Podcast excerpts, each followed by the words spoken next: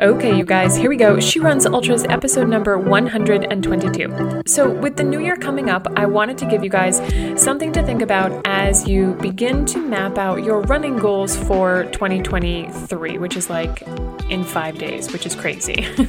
but the first thing that I need you to understand is that ultra training is a process, and it's a process with a few different moving pieces. And as such, it's something that's done over a long period of time and not something that can be rushed. And we've talked about this a lot, but I just want everybody to be on the same page as we talk about our topic for today. And each of these moving pieces needs time to develop, and the only way to do that is through practice and repetition. And at times, this can be super frustrating because we get impatient. I include myself in there as well. And we want to skip the uncomfortable stuff and just get to the good part, which is like race day, right? And completing the thing that we've been working so hard for. We just want to fast forward everything. But that's where we can get ourselves into trouble. You cannot you cannot, you cannot, you cannot cram for an ultra. So, I'm going to teach you a little trick. Whenever I start to feel frustrated with myself, my training, or results, I remind myself of this. This thing goes like this Where you are now is the result of the last 90 days of work. I'm going to say that again. Where you are right now is the result of the last 90 days of work. So, do this with me in real time here. Think back to the last 90 days of your training. What has it been like? Sporadic or very consistent?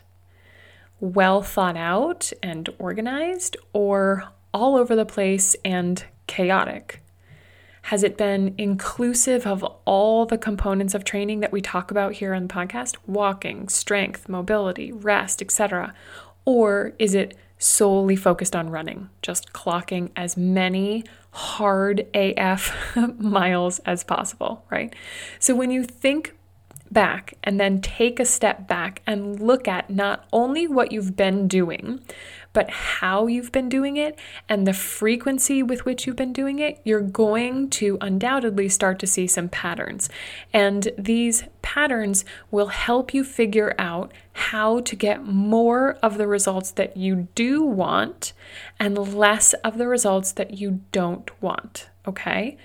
And this is why it's important for you to track your training and have regular check ins with yourself to ensure that you're on track to hit your goals because where you want to be 90 days from now, so fast forward in the future, will depend on what and how you execute today.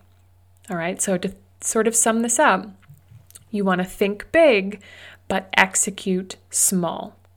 All right, keep that in mind as you start to choose your goals and map out your training for 2023. Think big, execute small, and then show up every day and do your training to the best of your ability so that you, from 90 days from now, will thank yourself for having put in that extra effort to do the thing to your fullest capacity so that you can get to where you want to go 90 days from now. It's sort of meta, right? Because we're like talking about where we've been, where we are, where we want to go, but we can manipulate all of these training variables very easily by just sitting down and having some focused time to think about what have you done in the last 90 days?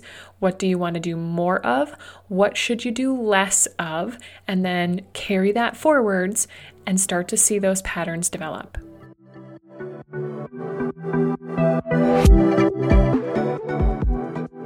Hey, real quick before you go, if your goal for 2023 is to run your first 50K, then you've got just a couple more days to submit your application for my live group coaching program called Run Your First 50K.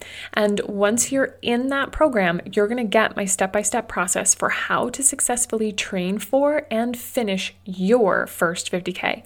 And it's the same process that you've heard Shannon and Sarah and Lindsay and Judy talk about in the My First 50K podcast episodes here on the show. So if you haven't listened to those, I would highly recommend that you go back and check them out. You'll also get a personalized training plan along with support from me as your coach and the other women in the group training with you. It's always better to do this with a group of like minded people.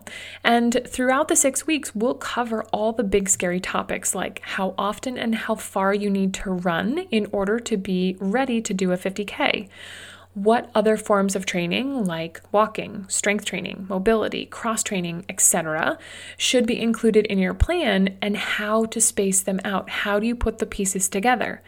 What gear you'll need and what gear you might not need, depending on your race what to expect on race day, how to handle all of the things that are going to come at you on race day, how to manage your mind and overcome the fear and self doubt that inevitably comes up during training for your first 50K, what to eat and what not to eat during your long runs and on race day, how to keep yourself from getting injured, and so much more, you guys. More than you have time to listen to me talk about here in this little bitty trailer.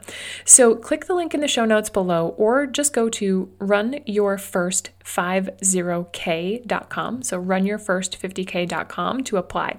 And just as a side note, this program only happens four times a year January, April, July, and October. So make sure you plan ahead and get into a group at least 20 weeks in advance of your race.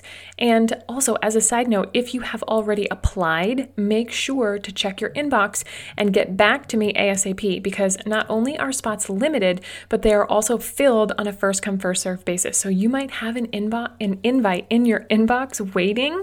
So don't sit on it, all right? Uh, I made a bunch of updates to the program for 2023, and I'm really looking forward to getting started. And we do that on Monday, January 9th. All right.